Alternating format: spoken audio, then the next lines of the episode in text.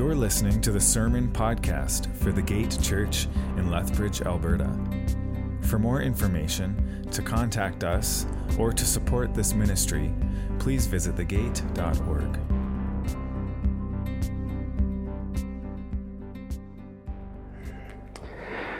Well, hello. It's great to see you all here this morning. Uh, and for those online, thank you for watching as well. We're glad you could join us. As per usual, we'll be continuing our sermon series. This is the will of God for us as we discover what God's will is for us according to His Word. Um, and so far, just a quick overview. So far in the series, we've learned that God's will is for us to trust and abide in Him with the time that we've been given.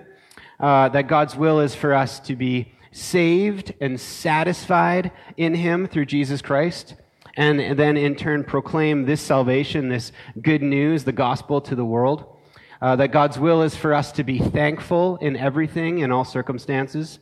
And finally, that, that God's will is for us to be sanctified and molded into His living temple, with Christ being the cornerstone, so that He can work His will in and through us.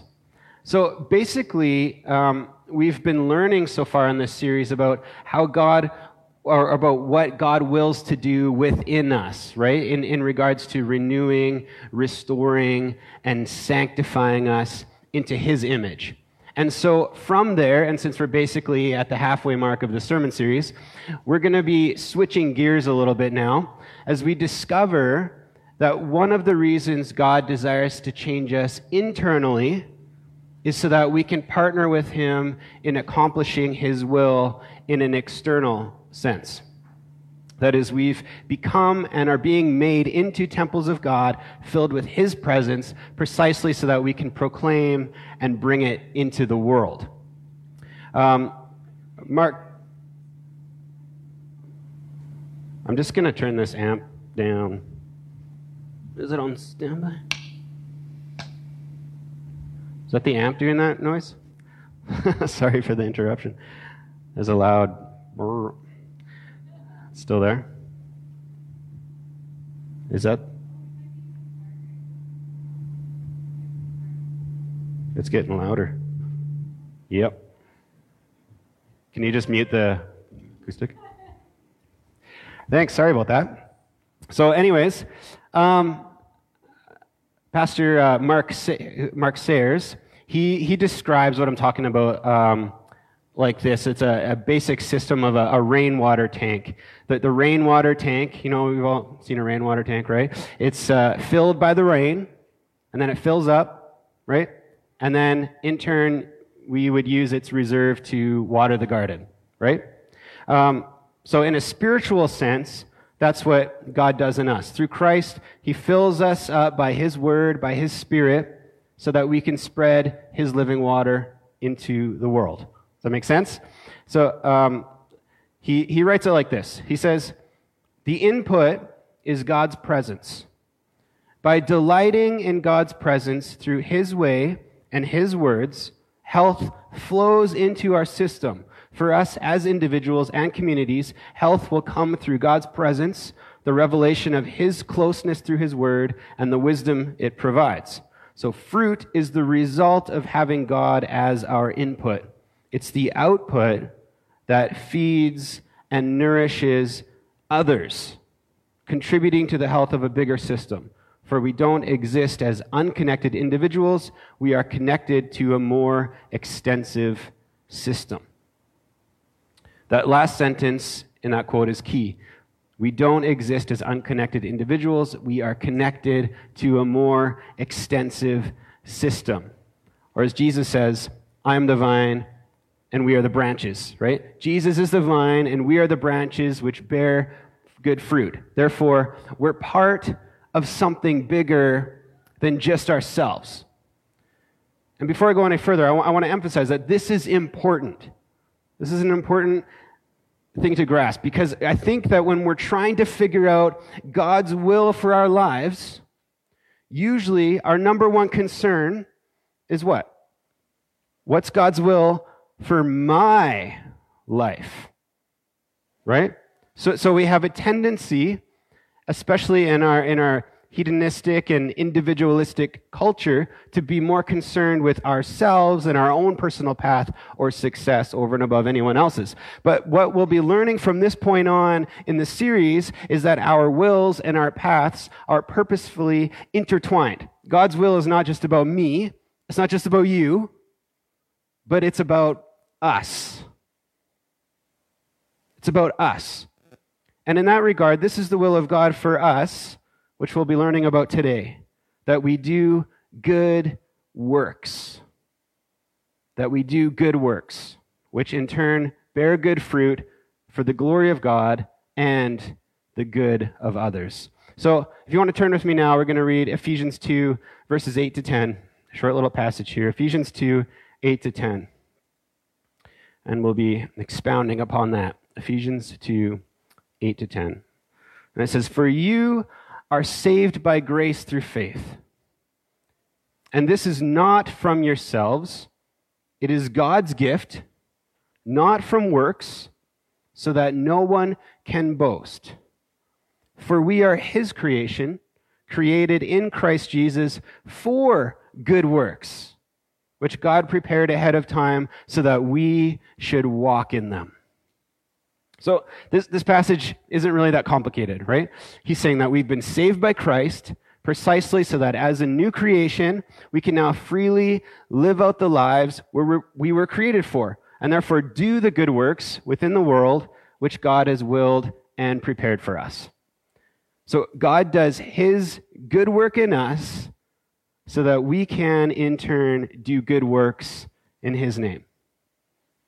Of course, it's important to clarify at this point that doing good works isn't a means to salvation or a way to get on God's good side like it is for every other religion, but that rather our good works are an evidential response to the fact that we've already been saved by grace alone through the perfect work of Jesus Christ in his death and resurrection. As uh, theologian John Stott writes, good works are indispensable to salvation not as its ground or means, however, but as its consequences and evidence. Formerly, we walked in trespasses and sins in which the devil has trapped us. Now we walk in good works, which God has eternally planned for us to do. So, in other words, again, since, since we've been saved and molded into the likeness of Christ internally, we should now also act like it externally. Or as James 2:26 reminds us, for as the body apart from the spirit is dead, so also faith apart from works is dead. So, the evidence of our faith in Christ, the evidence that we've been saved and given a new heart, the evidence of our faith is revealed in us through a new way of living that no longer resembles the world, but Jesus Christ. And, and again, one of the ways in, in um, one of the ways this new way of living is, is manifested externally and practically in us is through doing good works. So this is God's will for us as, as we live in this world. That's the reason that, that we're still here. That's the reason we're not just saved and then taken into heaven. The reason we're still here, we're saved, is to do good works as we await Jesus' return. Titus 2, 11 to 14 says it like this. It says, For the grace of God has appeared. That's through Jesus bringing salvation for all people, training us to renounce ungodliness and worldly passions and to live self controlled, upright, and godly lives in the present age, waiting for our blessed hope, the appearing of the glory of our great God and Savior Jesus Christ, who gave himself for us to redeem us from all lawlessness and to purify for himself a people for his own possession who are zealous for good works.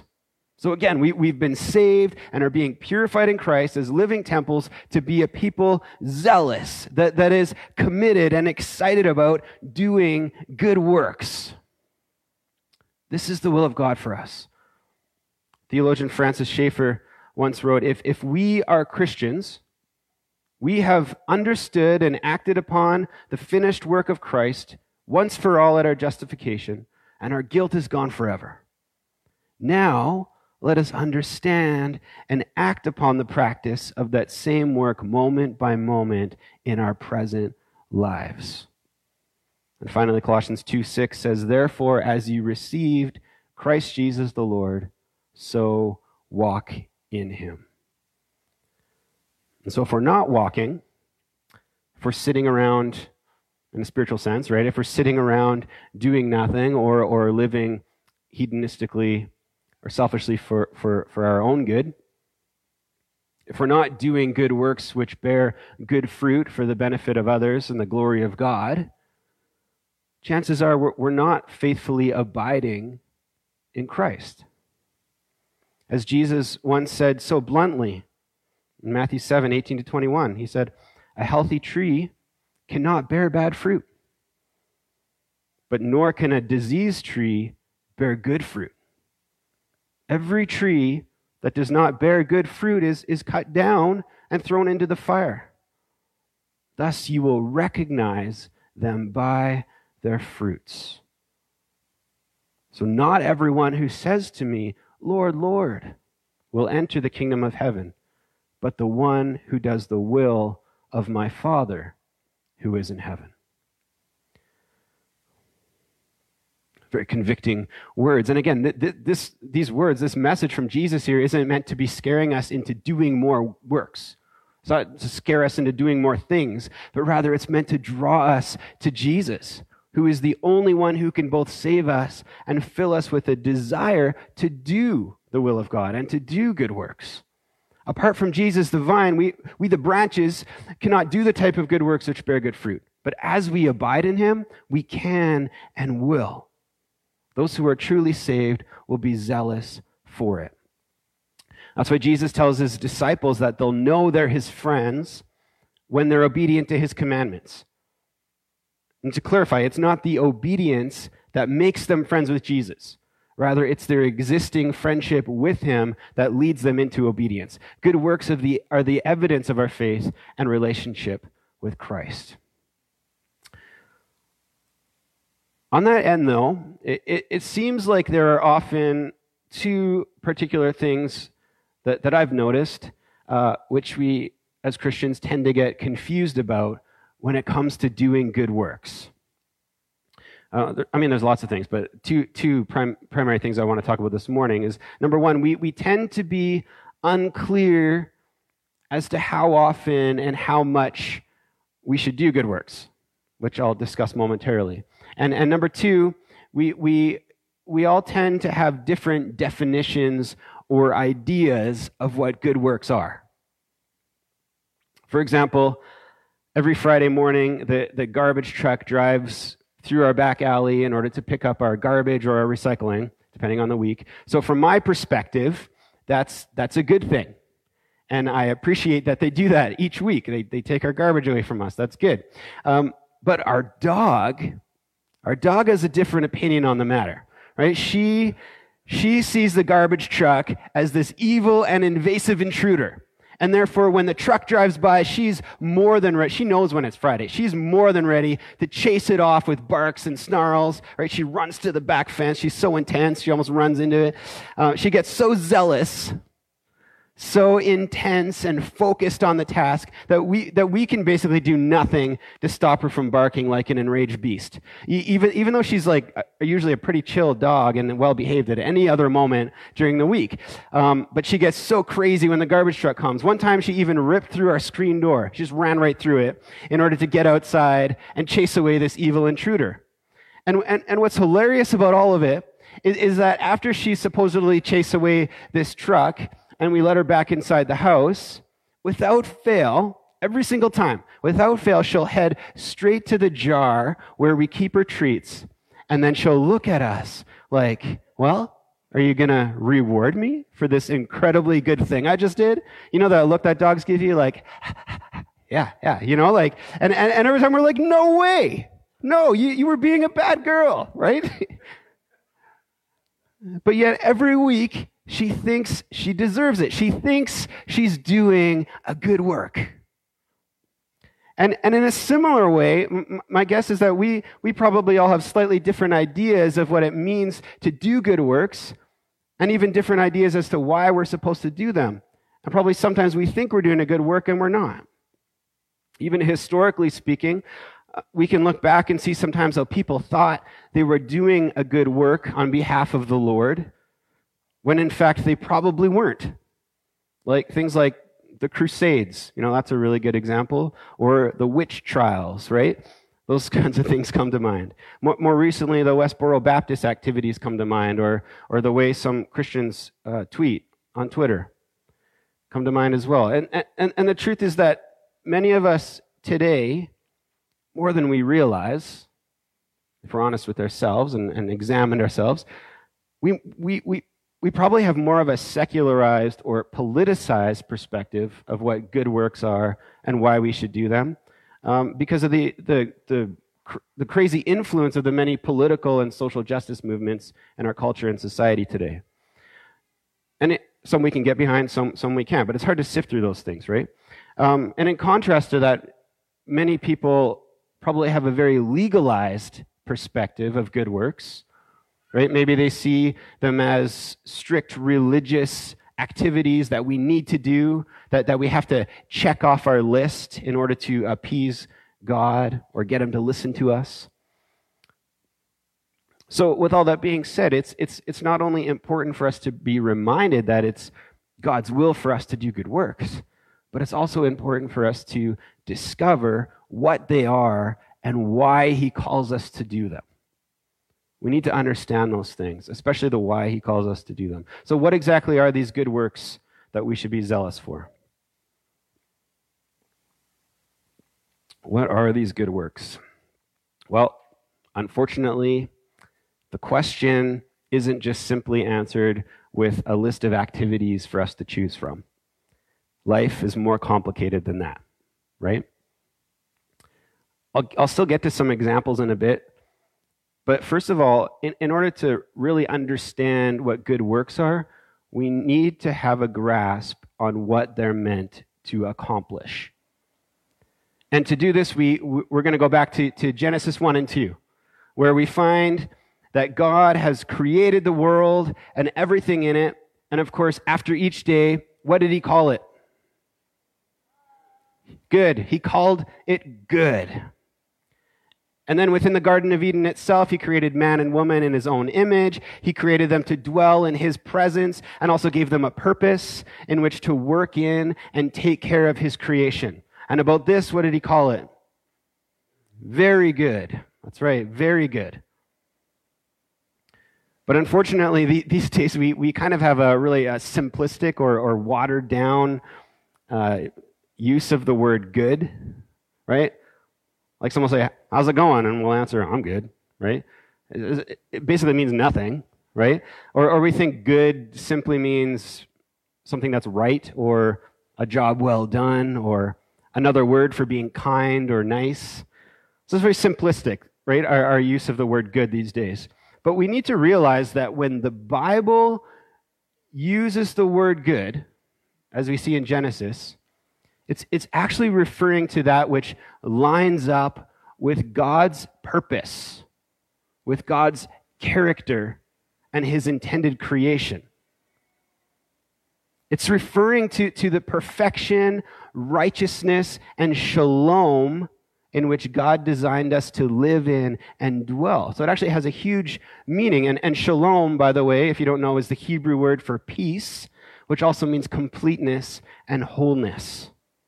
So, so as we learned over the past couple weeks, God's will is, is to first bring us back into that shalom by undoing the effects of our sin, which brought us outside of the goodness of the garden and outside of his presence. Again, he accomplishes this will through the perfect work of Jesus, the only one who is truly good, who came to restore and reconcile us back to God and into his original design. And this work of restoration, as we've been learning with him, is done firstly in our hearts but then, secondly, he calls and equips us to partner with him in proclaiming and modeling this goodness and shalom in the world. As it says in Matthew 5 16, it says, In the same way, let your light shine before others so that they may see your good works and give glory to your Father who is in heaven. So, to put it another way, our good works are meant to be expressions and reflections of His good kingdom and character. When people see our good works, they should know who God is and what His creation is meant to look like. Our good works should point the world to Christ. And on that note, Jesus said we'll even do greater works than Him which will bring people to believe in his name. So Jesus is not only our source in this, but he's also our perfect example.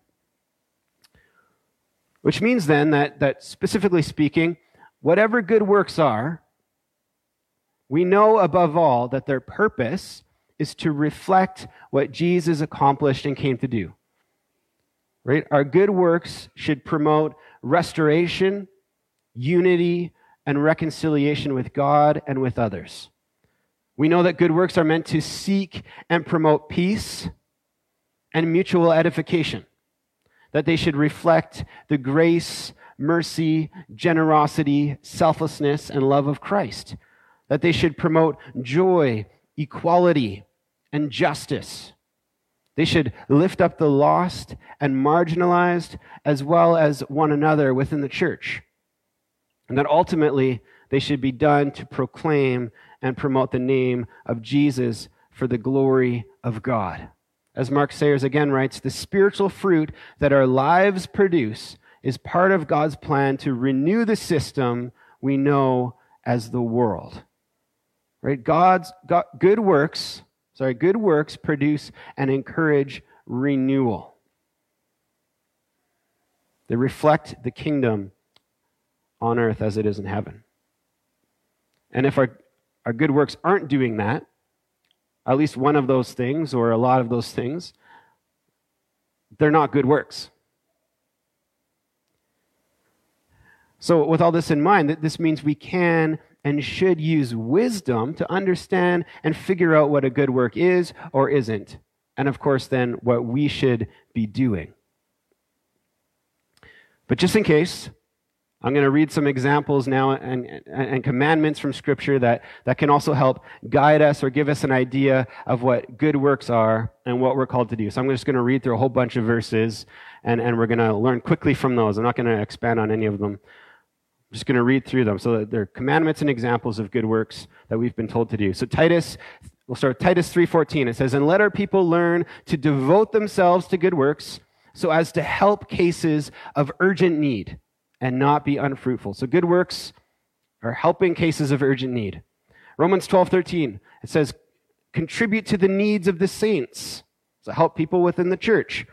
And sh- seek to show hospitality.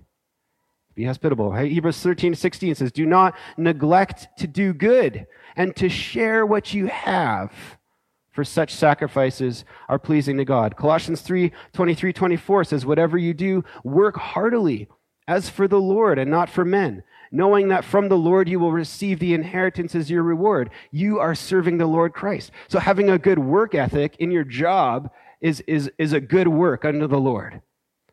Ephesians 4 also gives us a list which reminds us that as citizens of the kingdom, we should speak truthfully, work with integrity, be generous, speak only in a way that builds others up, and be obedient to the word and the guidance of his Spirit. In 1 Timothy 6, the Apostle Paul instructs those who are wealthy to trust in God and be ready to be generous and to share in what they've been given. 1 Timothy 5:10 gives a list of good deeds that a widow should exemplify, but we can also learn by it. It says, "And having a reputation for good works, if she has brought up children, right, in the way they should go, has shown hospitality, has washed the feet of the saints, has cared, excuse me, cared for the afflicted, and has devoted herself to every good work. James 1:27 says religion that is pure and undefiled before God the Father is this to visit orphans and widows in their affliction and to keep oneself unstained from the world. Jesus also tells us that what we do to the least of these, we do to him. In Matthew 25, 36, he personifies himself as the very marginalized people that were told to help with good works. He says this He says, I was naked and you clothed me. I was sick and you visited me. I was in prison and you came to me.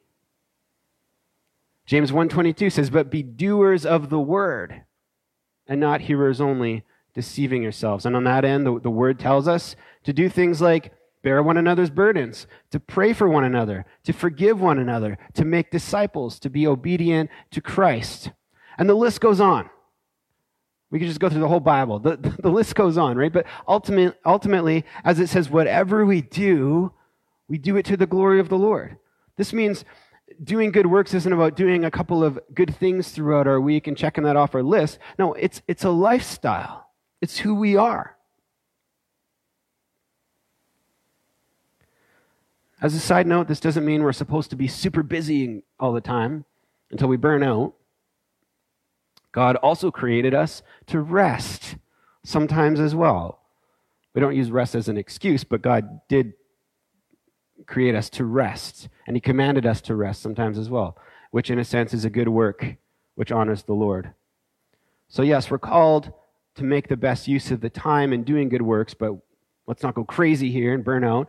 We can't do everything. There's, as I read, there's so many good works to be done. And we can't, each of us can't do all of them, right? That's why there's a lot of us. And in the same vein, one person's good works might look different than another. So let's not judge each other or be mad that, you know, if you're really into missions, but this person isn't, and, you're mad that they're not giving the missions. Well, that's, that's your thing. That's not their thing, right? Really, we're meant to give and do good works according to the grace we've been given. Which also brings up the point that I brought up earlier that sometimes we can be unsure of what we're supposed to do and when.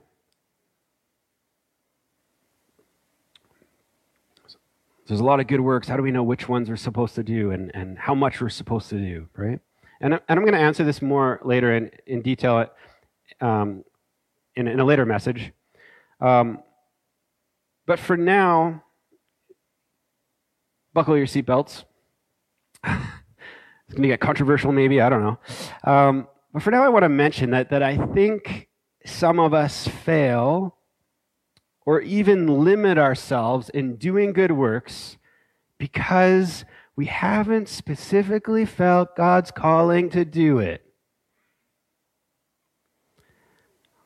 Like, say, I don't know, say you hear an announcement from the stage that we're looking for KidsGate volunteers, right? There's no question. There's no question that teaching our kids about Jesus and investing in them is a good work. So thank you, Pastor Blair, for committing to doing that.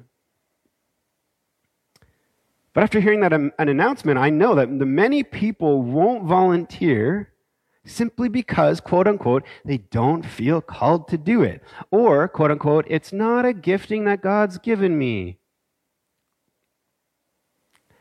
But guess what? This is a lame excuse. And it is. That's what it is. And it is an excuse. And don't get me wrong. We should seek to be led by the Spirit. And we can definitely have specific calls from God sometimes. But that's not always how it's supposed to work. As it says in Micah 6 8, He has told you, O man, what is good. And what does the Lord require of you but to do justice and to love kindness and to walk humbly with your God? In other words, and, and, as, and as I've shown, we've, we've already been told in the Word what's good. We've already been equipped by His Spirit, and we've already been given both a new heart and the wisdom to do it. In fact, it says in the book of James that, that if we don't do something we're supposed to do or that needs to be done, this is considered to be a sin. Some people call that a sin of omission, right? It's a refusal to do what God's willed for us.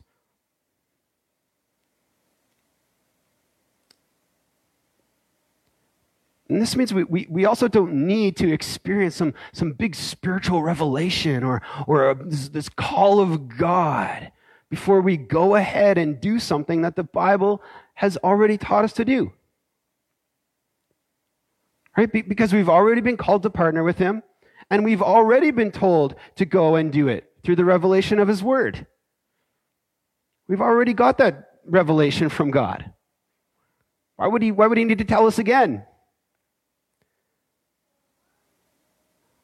We already know what we're supposed to do. Whether, whether, again, whether it's to contribute to the urgent needs of other believers, or to be generous, or to love mercy, to be kind to others, to walk humbly with God so that we can put others before ourselves, to build others up, to serve the poor and widows, to visit those in prison, to teach your children the word, to make disciples, to proclaim the gospel, to pray for others. We already know what we're called to do, and so we should get to it.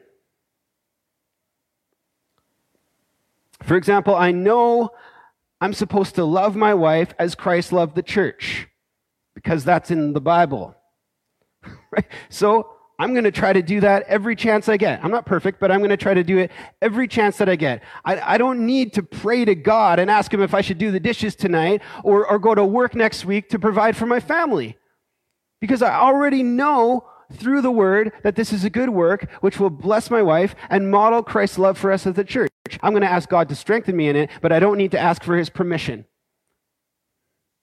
Or if a homeless man, say, say you leave church today and you're walking downtown, a homeless man asks you for some spare change. You don't need to get on your knees and wait for a prompting of the Spirit to see if you should give him any change. No, you already know what's good to serve the poor.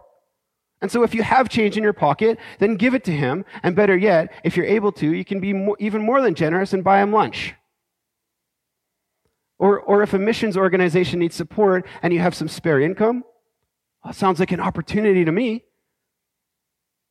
Of course, you can certainly, again, pray for God to bless it, but you don't need to ask for his permission to do what, what he's already given you a clear directive to do in his word. Or say a new family shows up at church and you're wondering whether you should talk with them or even invite them over to your house for dinner. And the answer is yes. You should show hospitality to them, even if you're an introvert. Or if we're in the middle of an argument, we don't need to pray about whether or not we should seek peace with one another or act mercifully in the situation through either forgiving them or asking for forgiveness. We know that this is what we should do. We know what we must do. So let's get zealous for good works. Let's get zealous for good works. And not just in big gestures once a year, like a CEO of a, of a big company, right? No, but moment by moment, in every circumstance and opportunity, big or small. Let's be zealous for good works. And on that end, knowing, knowing that, that God's calling us into good works should also help us and give us wisdom in, in directing and making decisions in our lives which the Bible isn't clear on. Right? If we're zealous for good works, it, it, it'll change the way we think about things like our finances and our time management and our priorities in life, how we treat others, how we raise our kids, how we work at our jobs, right? What we invest in, all these things, the list goes on. And finally, then, we, we can also rejoice and have hope in knowing that God sees and rewards us for our good works and that our good works are not in vain. Again, our good works don't save us or get us on God's, God's good side because Jesus did that for us already. We don't need to worry about that. But yet, He's still pleased with those who live according to who He saved and called us to be. As it, as it says in Hebrews 6, verse 10, it says, For God is not unjust he will not forget your work and the love you have shown for His name as you, as you have ministered to the saints and continue to do so. God is not unjust. He will not forget your work. He sees what we're doing and He will bless it. And it is not in vain. All right, we're going to get into this a little more next week. We're going to continue with this theme, but, but let's conclude this, this morning's message on that promise and with this reminder that this is the will of God for us, that we do good works which bear good fruit. Let's pray. Father, when we consider